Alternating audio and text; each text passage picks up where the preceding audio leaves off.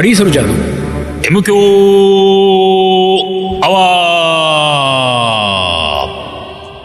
ー。新年。明けまして。おめでとうございます。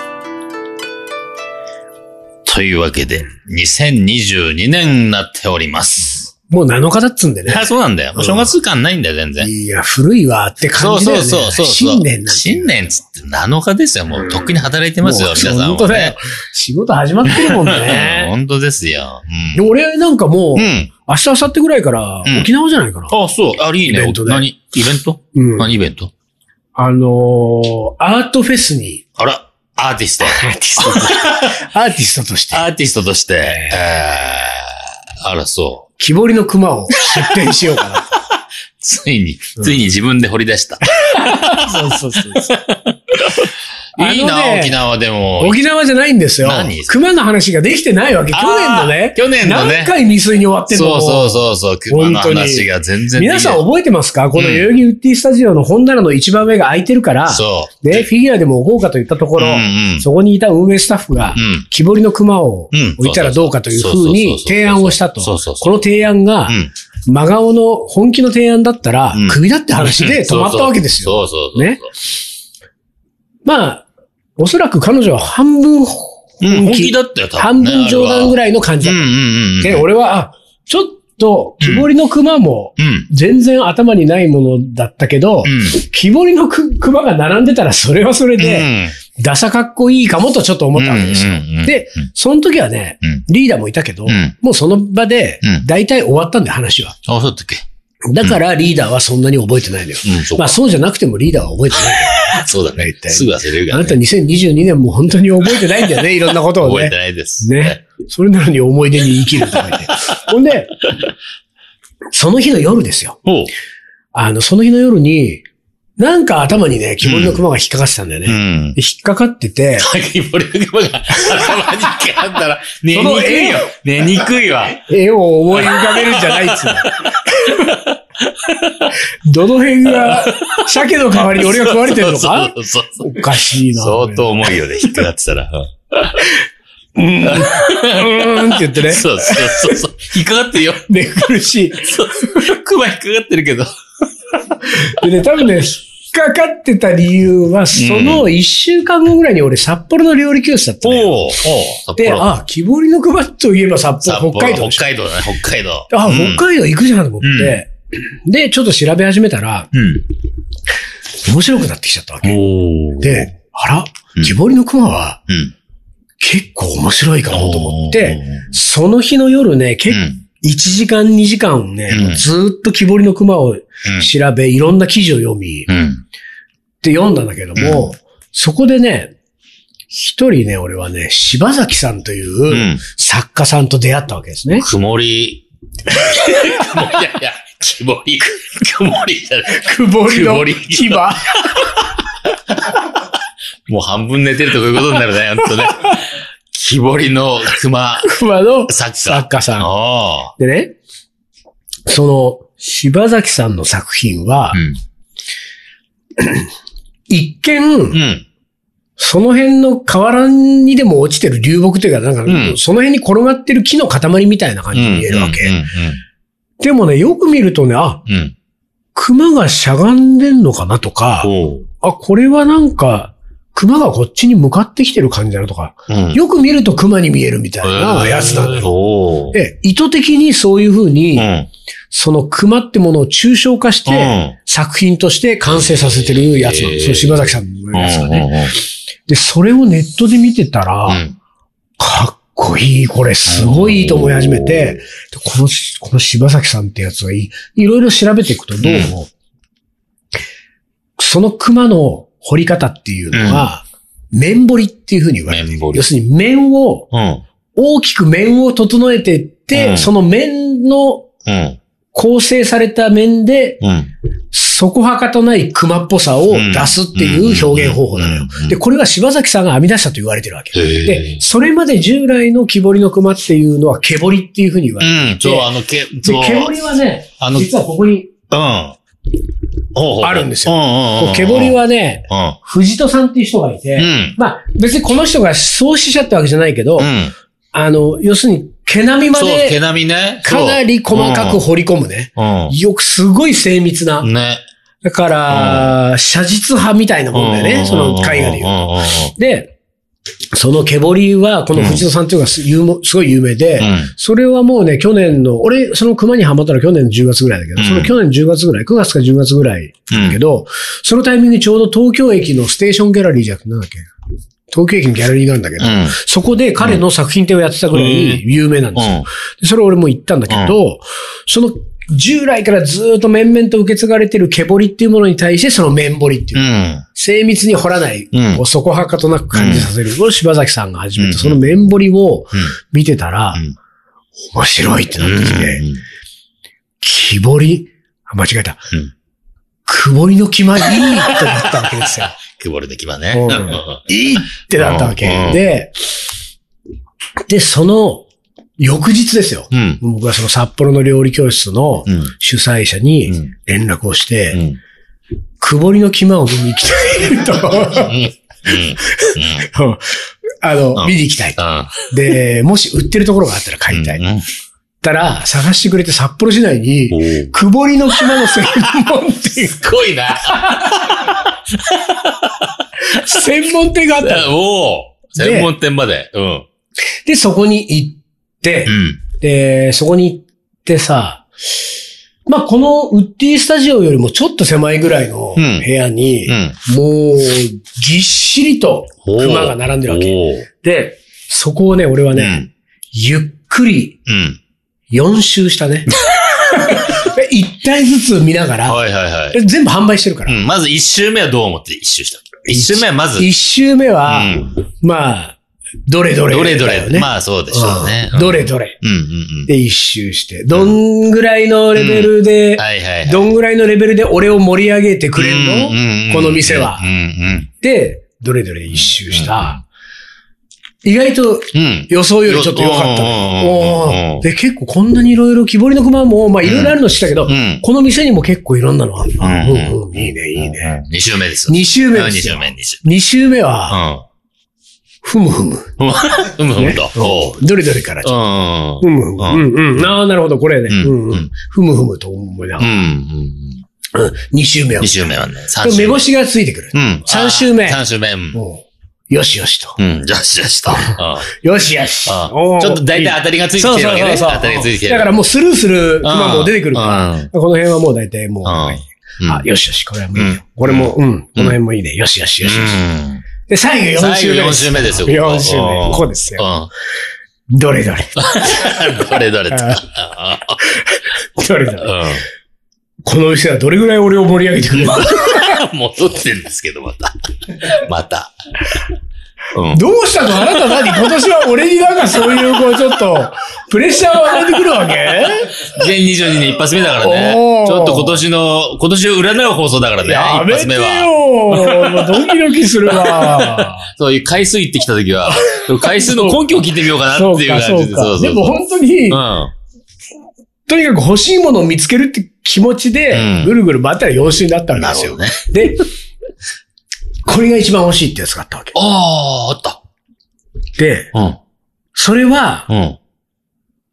柴崎さんのやつだったのよ。ああ、だから俺はもう柴崎さんももともと好きで、んね、見てたからネットで。うんうんうんあ、これそうじゃんなって、うん。で、書いてないよ、柴崎っては。うん。書いてないんだけど、もううん明らかに柴崎さんの作これ面彫りの。うんメンボリの。うんで、いくらすんだろう、うんこれ欲しい、うんで超かっこいいわけ。おーパッて裏見たら、40万円。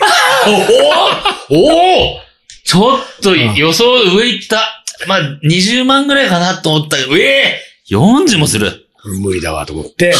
で、次だったら40万はもう絶対買えないから。だ次買うならこれだなと思ってうん、手に取ったやつその柴崎さんと近くにあって、これは柴崎さんっぽいけど柴崎さんじゃない感じなんだよ。うんうんパッて裏見たらうん、20万円。うん。うわーうーん。無理無理無理。うん20万円も無理。うん俺はあの、ほら、札幌の料理教室のうん。ギャラで買って帰るぐらいの、ね気持ちで言うから、全然40万も20万も全然無理と思ってしょうがないと思って、うん。結局、いろいろ悩んだ末に、うん自分の買えるレベルの金額で買ってきたのがあの2体です今二人いるはい。2匹いますね。そう、んあ、の、ウッディスタジオの本棚の一番上に2体いるんですよ。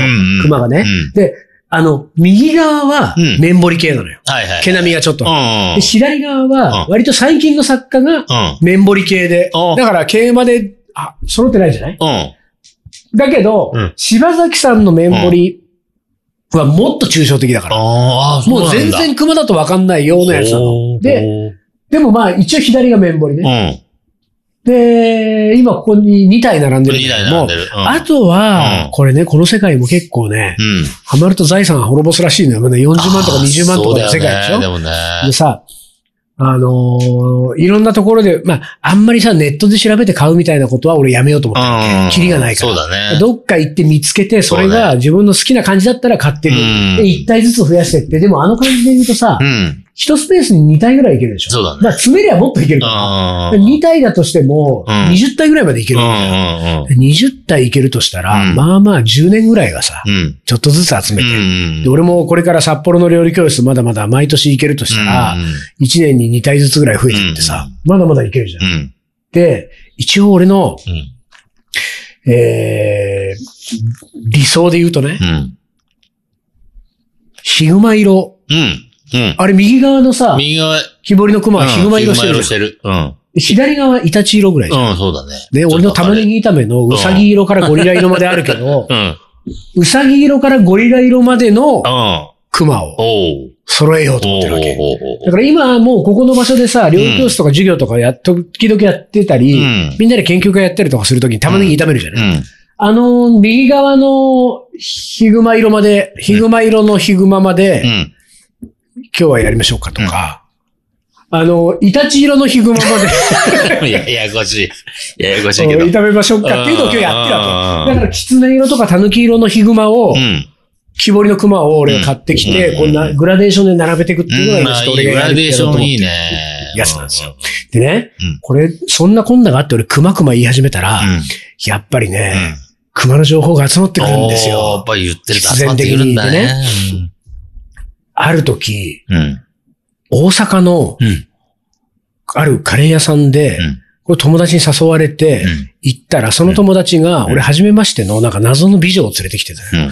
その謎の美女が同じカウンター座って3人で飯食ってる時に、うん全然、なんか別の話してたんだけど、うん。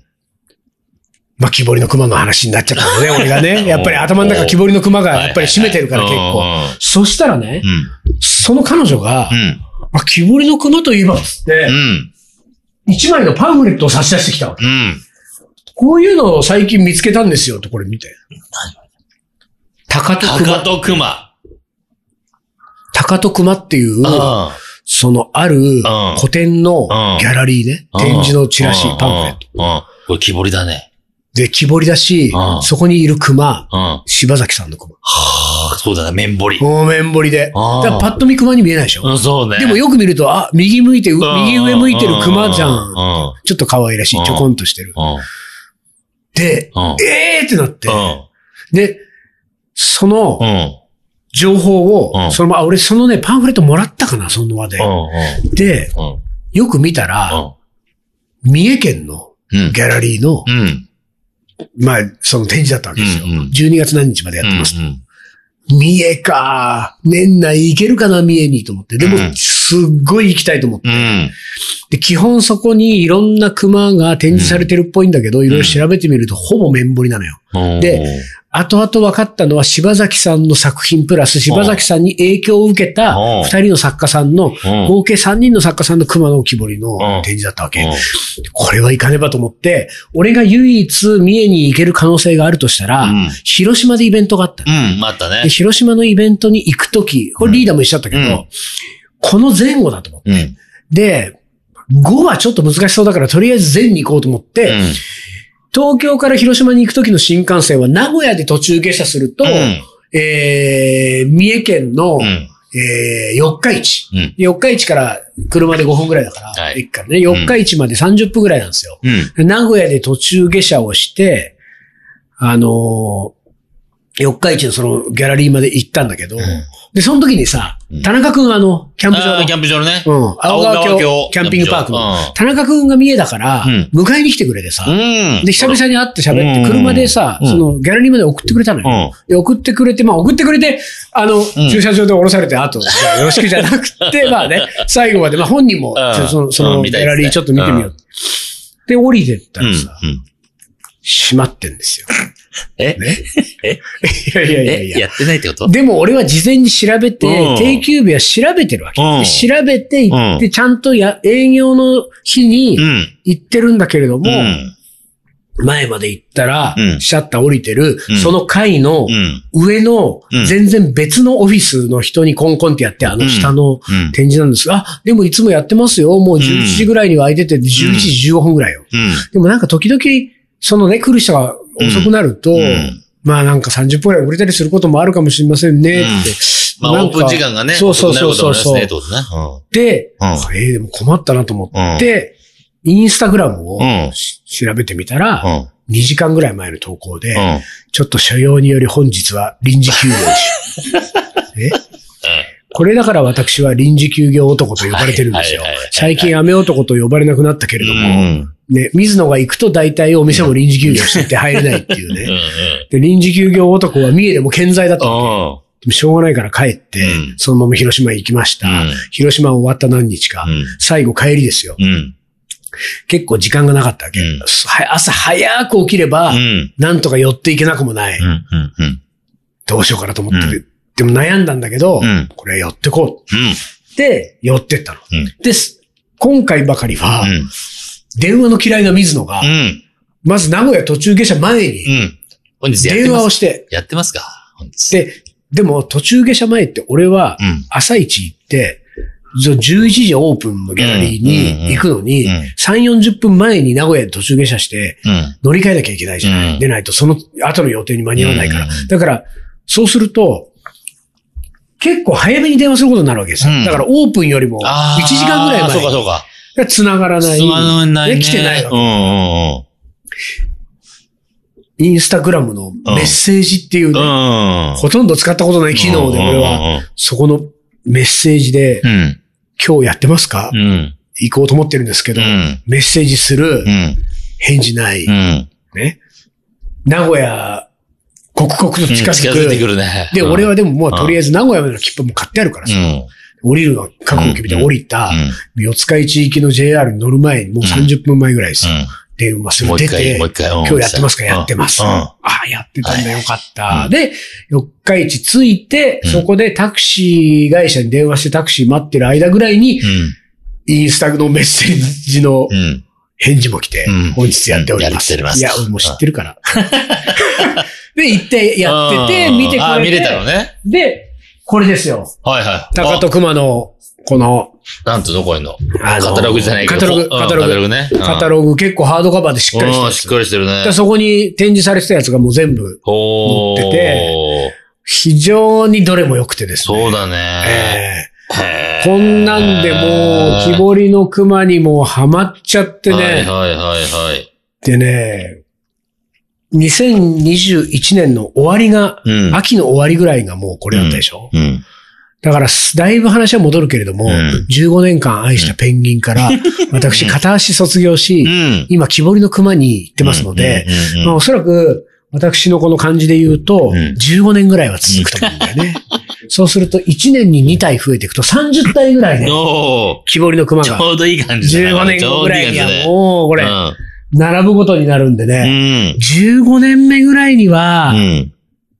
40万円ぐらい出しちゃう？そうだね。うんその時はね。出しちゃうかもな。でね、それと同時にうですよ、ん。僕にですよ、うん。木彫りの熊はどうですかと言った、うん。まあ、この人は何ですかね。うん。まあ、えーきっかけを作ってくれた人ですよ、スタッフね。この人はう、ん。私が、うん。なんか、まさかの展開で木彫りの熊にズブズブとハマっていく、うん。こうね、うん。一方、彼女はですよ、うん。私はうん。自分で掘りたくなりましたっていうね。いや、でも、うん。今掘り始めてえ、ました掘り始めたの？うんえなんか、ちょいちょいさ。俺のところにさ、うん。彫刻刀の写真が送られてきたりとかするわけ。彫刻刀買いました。思わせぶりなで、今ね、掘り始めてるらしくて、で、俺もね、ちょっとね、うん。掘りたい気持ちも今出てきああ、て出てきてんだ。うん。あなぜならね、私の父親、水野博士はですね。私は幼い頃からうん。彫刻をずっとやってるんですよ。おー、そうなんだ。うん。おあの、結構でっかい作品、まあ、等身大ぐらいの作、大きければ、胸1ぐらいまでのき、もう全部木彫りね、えー。作品から、うん。本当にこう、両手のひらぐらいの作品まで、うんもう俺が小学校低学年ぐらいの頃からもうずっと彫ってるから、だ。だから、彫刻刀なんか、とか木なんて、うん。売るほどあるわけですよ。はいはいはいはで、作り、その彫り方もい。なんならもうね、んん親父に教えてもらえる可能性、うんまあ、あんまり教えてもらいたくないけれども。ちょっとね、親から な、なぜならですよ。うちの親父がメインで彫ってるのは、うん。あの、女性の裸体が、ちょっとね。うんちょっとね俺も、そうなっちゃうとね。うんうん。面彫りじゃないから。そうだね。うん女性の裸体、毛彫りぐらいの、あの、うなんていうか、精密さで彫っん。てる。なるほどね。